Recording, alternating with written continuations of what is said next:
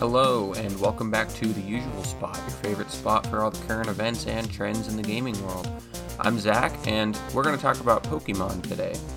Now, Pokémon Brilliant Diamond and Shining Pearl just came out a couple weeks ago, and they were already kind of met with controversy even when they were first announced in late twenty twenty. This is due for a lot of reasons, like the art style, for instance, opted for a more chibi style compared to other remakes and mainline games, and the Pokémon fanbase in general just kind of had a bad taste in their mouths because of the last games, Sword and Shield, which were very divisive, to say the least, and the expectations were already kind of low as a result of this. To top things off as well, they also announced another game that is much bigger, much broader in scope, called Pokémon Legends Arceus, at the exact same time as the Gen four remakes that we're going to talk about today, which left a lot of people to think that these remakes of the original Pokémon Diamond and Pearl are just afterthoughts made to appease fans who were asking for remakes of these games rather than actual passionate projects from the developers themselves. And this shows in the fact that they outsourced the development of these games to another studio. Uh, the studio that they outsourced these games to is called I L C A, which is a support studio, meaning they primarily help other larger studios with smaller projects for bigger games. Some of the notable things they've made are Yakuza zero, Dragon Quest eleven, and Nier Automata, just to name a few. But in general, they're not really the kinds of developers that will helm their own games. However, they do have a history with the Pokemon franchise, as they have made Pokemon Home, which is a cloud-based storage app that you can use to transfer your Pokemon digitally between the new games. They single-handedly developed that application, so their history with Nintendo and their history with Pokemon as a whole is, you know, it's not none. They they have some experience here.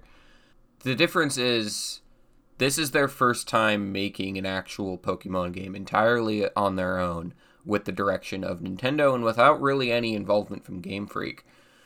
So they're finally out. And initial criticisms aside, I've been enjoying myself with the games. I have not quite finished them yet, but I've played enough to think that I have, you know, enough of a baseline to know what I'm talking about with this review. I'd really like to kind of go in about what I feel about it so far. Now, obviously, the main thing that people were worried about based on the reveal trailer were the graphics. Mostly, they picked kind of a cuter, chibi art style that's very different from the other series. They're not exactly the most groundbreaking visually, but let's be honest, the Pokemon games never really have been. Even Sword and Shield had a lot of graphical issues, to say the least. I won't get into that, but uh, overall, Brilliant Diamond and Shining Pearl are very pretty.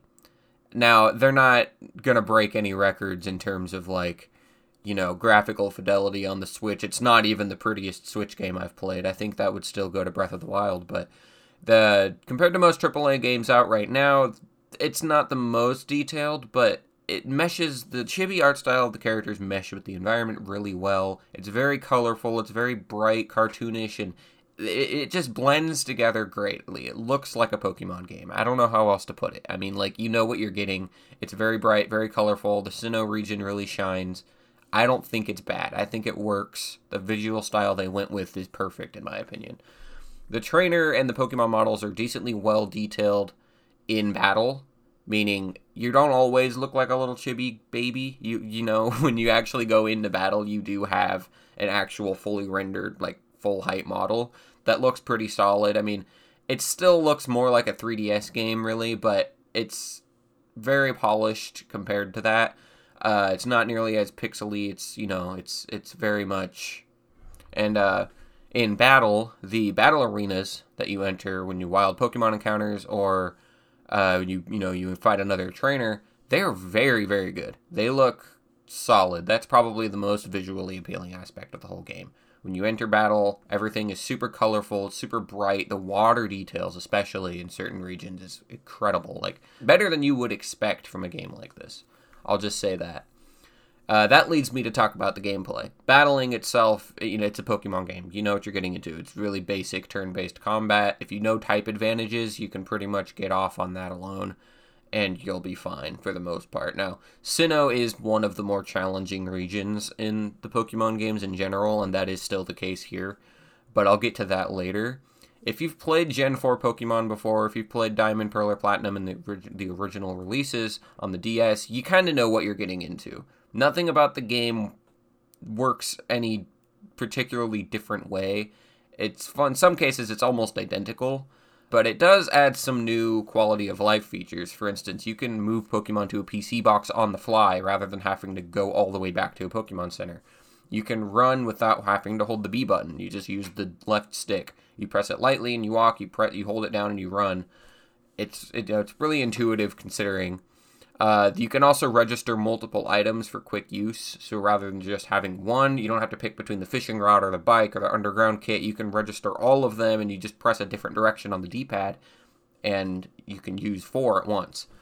Uh, you also get multiples of every T M, so you don't have to just teach one. Well, not every T M. I should I should go back to that. There are some that you still only get one of. If you find one in the overworld that's just lying on the ground as an item, you still only get the one. But if you get them from a gym battle, like they always hand out T Ms after gym battles, you'll get three of them, I believe, every time. So you don't have to just teach it one time. That also means that if you teach it to a Pokemon and then you decide you don't want to use that Pokemon anymore, but you still like that move, you can still use it on the next one if you decide to swap it out. So that's nice. They also, this is a big one, this is my personal favorite new features, they removed H Ms from the game. You know what H Ms are. If you've played Pokemon before, they're hidden moves, which are moves you use on the overworld during navigations, things like Rock Smash or Surf or Fly, where you have to teach it to one of your Pokemon, and you use it in, not, not in battle, you use it on the overworld, and it will help you navigate the world. Like, you can smash a rock that's in your way on a path somewhere, or you can surf across the water to get across a lake or a river that was previously inaccessible.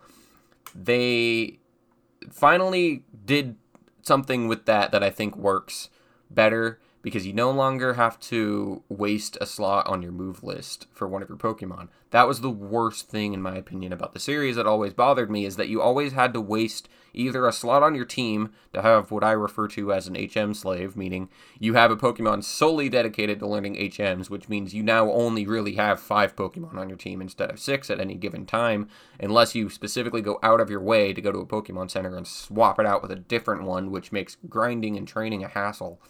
You don't have to do that anymore. Those features still exist. The navigational feature still exists. You still have to smash rocks and surf, but you do it in a way that summons wild Pokemon to do it for you. For instance, if you're standing in front of a rock and you use Rock Smash, a bunch of wild Bidoof will come trample the boulder for you instead of your Pokemon doing it for you. So you no longer have to waste slots on your move list for H Ms. That is incredibly nice because, let's be honest, most of the H Ms, except maybe Surf, are kind of useless in battle. Like, they really don't do anything.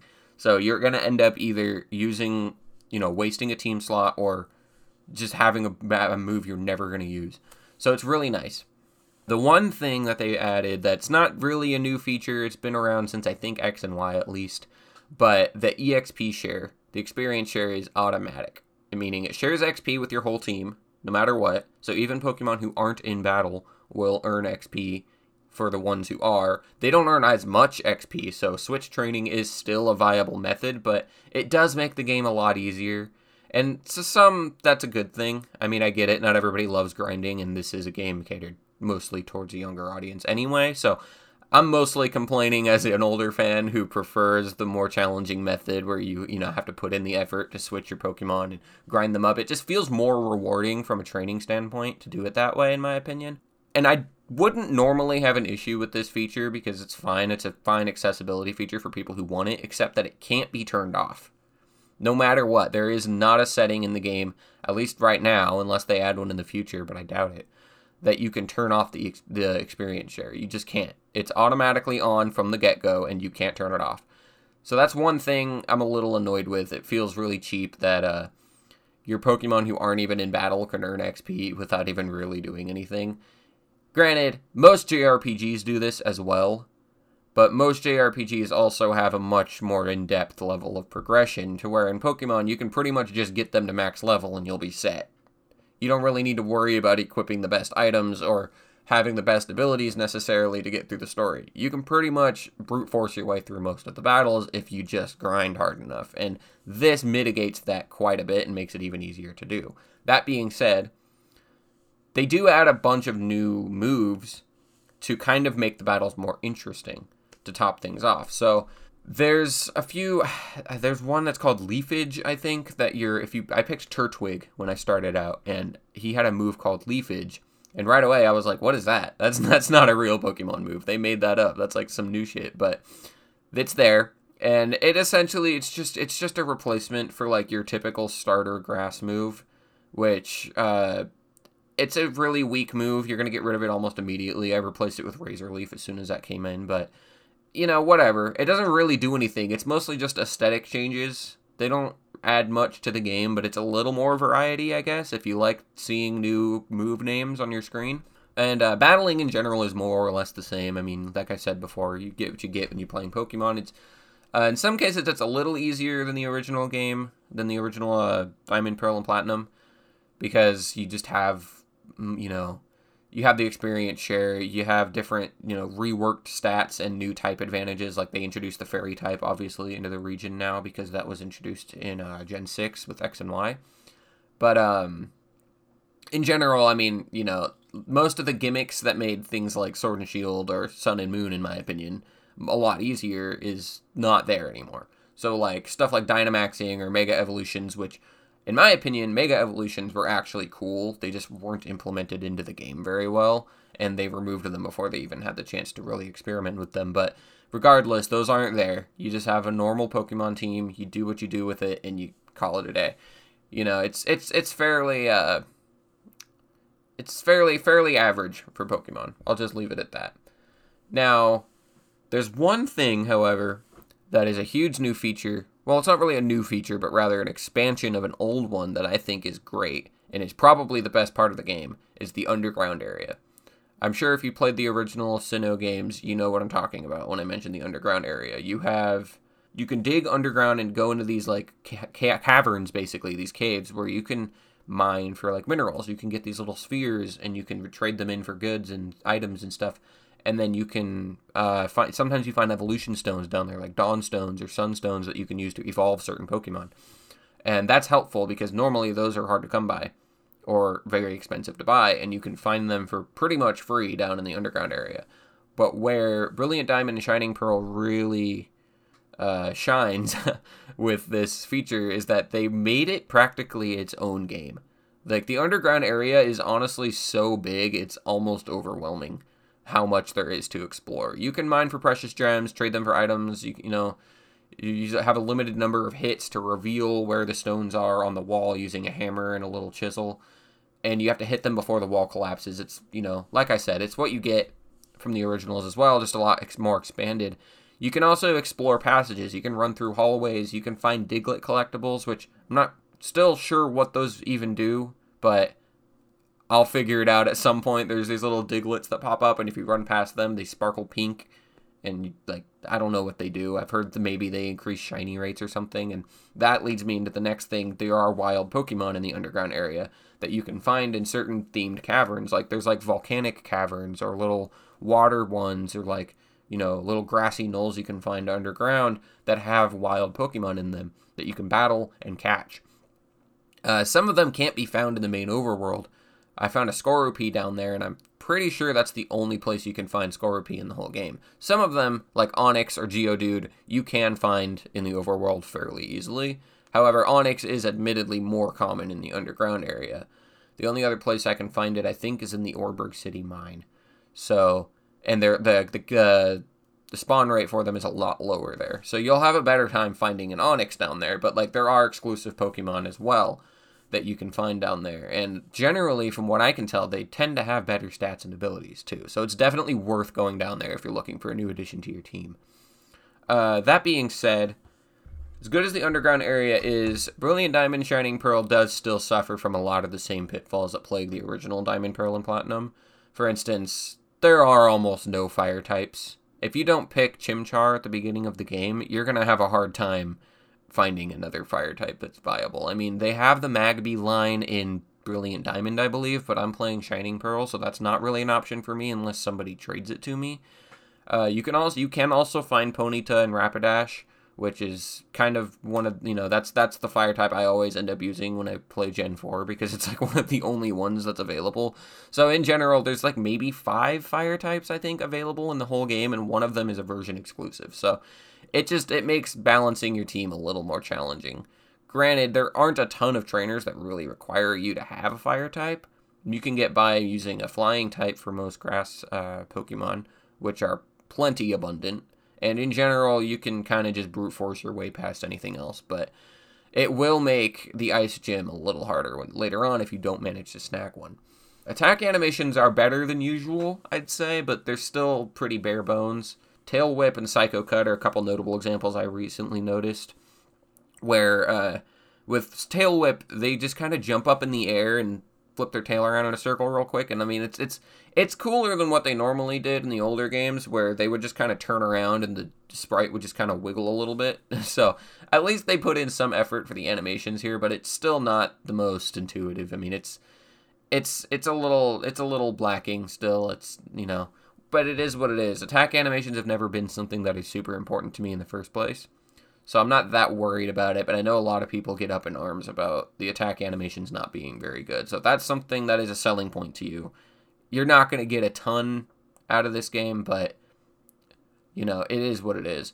Now, the Pokédex, it's something another people are always worried about when it comes to new Pokémon games, is uh, incredibly difficult to complete, unless, you know, like it was in Diamond, Pearl, and Platinum, there are a ton of Pokemon that only uh, appear at certain times of day and have incredibly low spawn rates.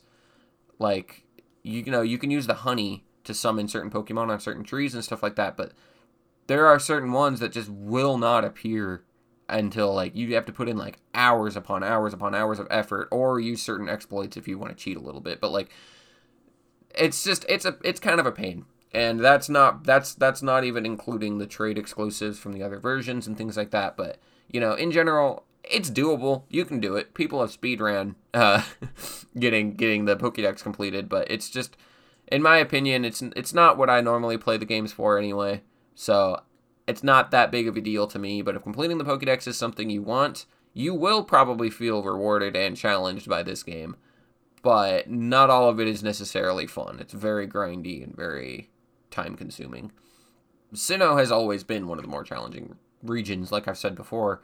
Platinum, I think, is the hardest Pokemon game I've played, like, just in general. And I haven't even played the original Diamond and Pearl. I only ever played Platinum, so I have a feeling those ones are even harder, considering there's less variety with your Pokemon that you can get. So the remakes don't do a ton to really change that. It's It's a little easier because of the few quality of life features and some of the things you can do to train up your Pokemon and the new moves and typings and stuff like that, but it's still not all that much, you know, different. You can mostly blast your way through if you have some of the more powerful moves early on, but I've still found myself having a hard time with certain battles. On top of this, there's a few pretty major bugs here and there. This is kind of a minor thing, honestly, but there's some points I've heard where trainers just disappear entirely, or areas where you can soft lock yourself in certain gyms or battles. Like, I've heard of people walking around and one of the trainers they're supposed to fight that you have to fight for the story, it just doesn't appear until they reload their save, and reloading your save, as you know, can cost you a lot of progress. Granted, this game does have an autosave feature, which I forgot to mention earlier. There are certain points where you can close the game and open it again, and you will just be able to continue right where you left off, right outside of the last room you went into, which is kind of nice. It does make it kind of hard if you're shiny hunting, or if you do something you regret and you want to undo it by reloading your save. I'm not sure if autosaving can be turned off. It probably can, but I haven't checked.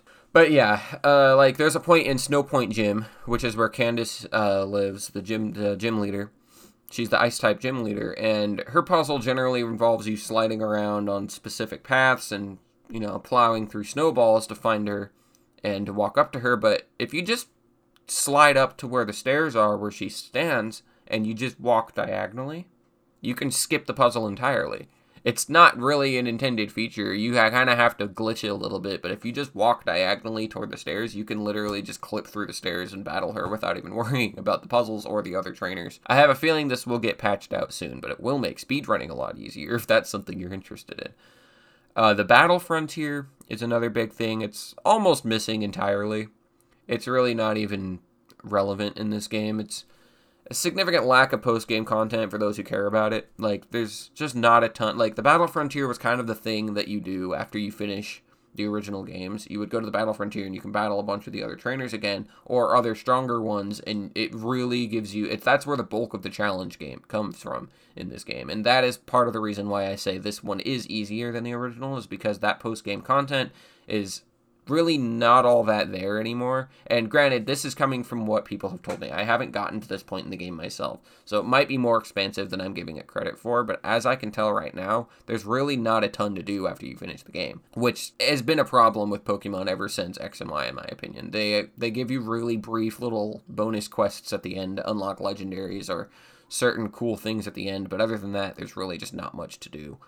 As a whole, though, capping things off here, I think Brilliant Diamond and Shining Pearl are a solid effort at remaking a beloved game in the franchise without really butchering what was appealing about the original. I don't think anything that they do that's the same as the original game is inherently worse than the original, but I do think certain things that they lack that they've neglected to add it in to improve the original. So at the very least, I can't necessarily say that the original games are better, because they're almost exactly the same. But I also can't say that these ones are the definitive experience. It really just comes down to your own personal preference. Uh, there's some just some lack of polish in certain areas, some pretty glaring content issues. The bulk of the development support, I think, is going into the Legends Arceus game, which is actually being made in-house at Game Freak. And I think that uh, Brilliant Diamond and Shining Pearl are largely going to end up neglected in terms of content updates in the near future, because Legends Arceus is kind of gearing up to be their next big franchise, I believe. I honestly think that's where the Pokemon franchise is headed, in a direction that it's just straying away from the original formula entirely, which might be a good thing. Maybe that's what it needs. It's probably going to alienate some specific fans, but I am open to seeing how that turns out. I really hope that game is what I want it to be. That being so, sixty dollars for this game is a little steep. I would have paid forty dollars, maybe thirty dollars for it personally. Uh, I did pay full price on launch day when I bought it, and I'm not necessarily saying I regret the purchase, because I have greatly enjoyed the game, but there really is not enough polish or new content added to really justify the sixty dollars price tag. I think forty dollars would have been a much more, you know, would have been a much fairer entry price, considering there's a new game that's much more expansive and, you know, probably better in a lot of ways coming out in just a couple months here. Like, that is the one where the sixty dollars price tag should have been justified. I It's hard for me to see this game having the same value as Legends will have when that releases, but we'll just have to see.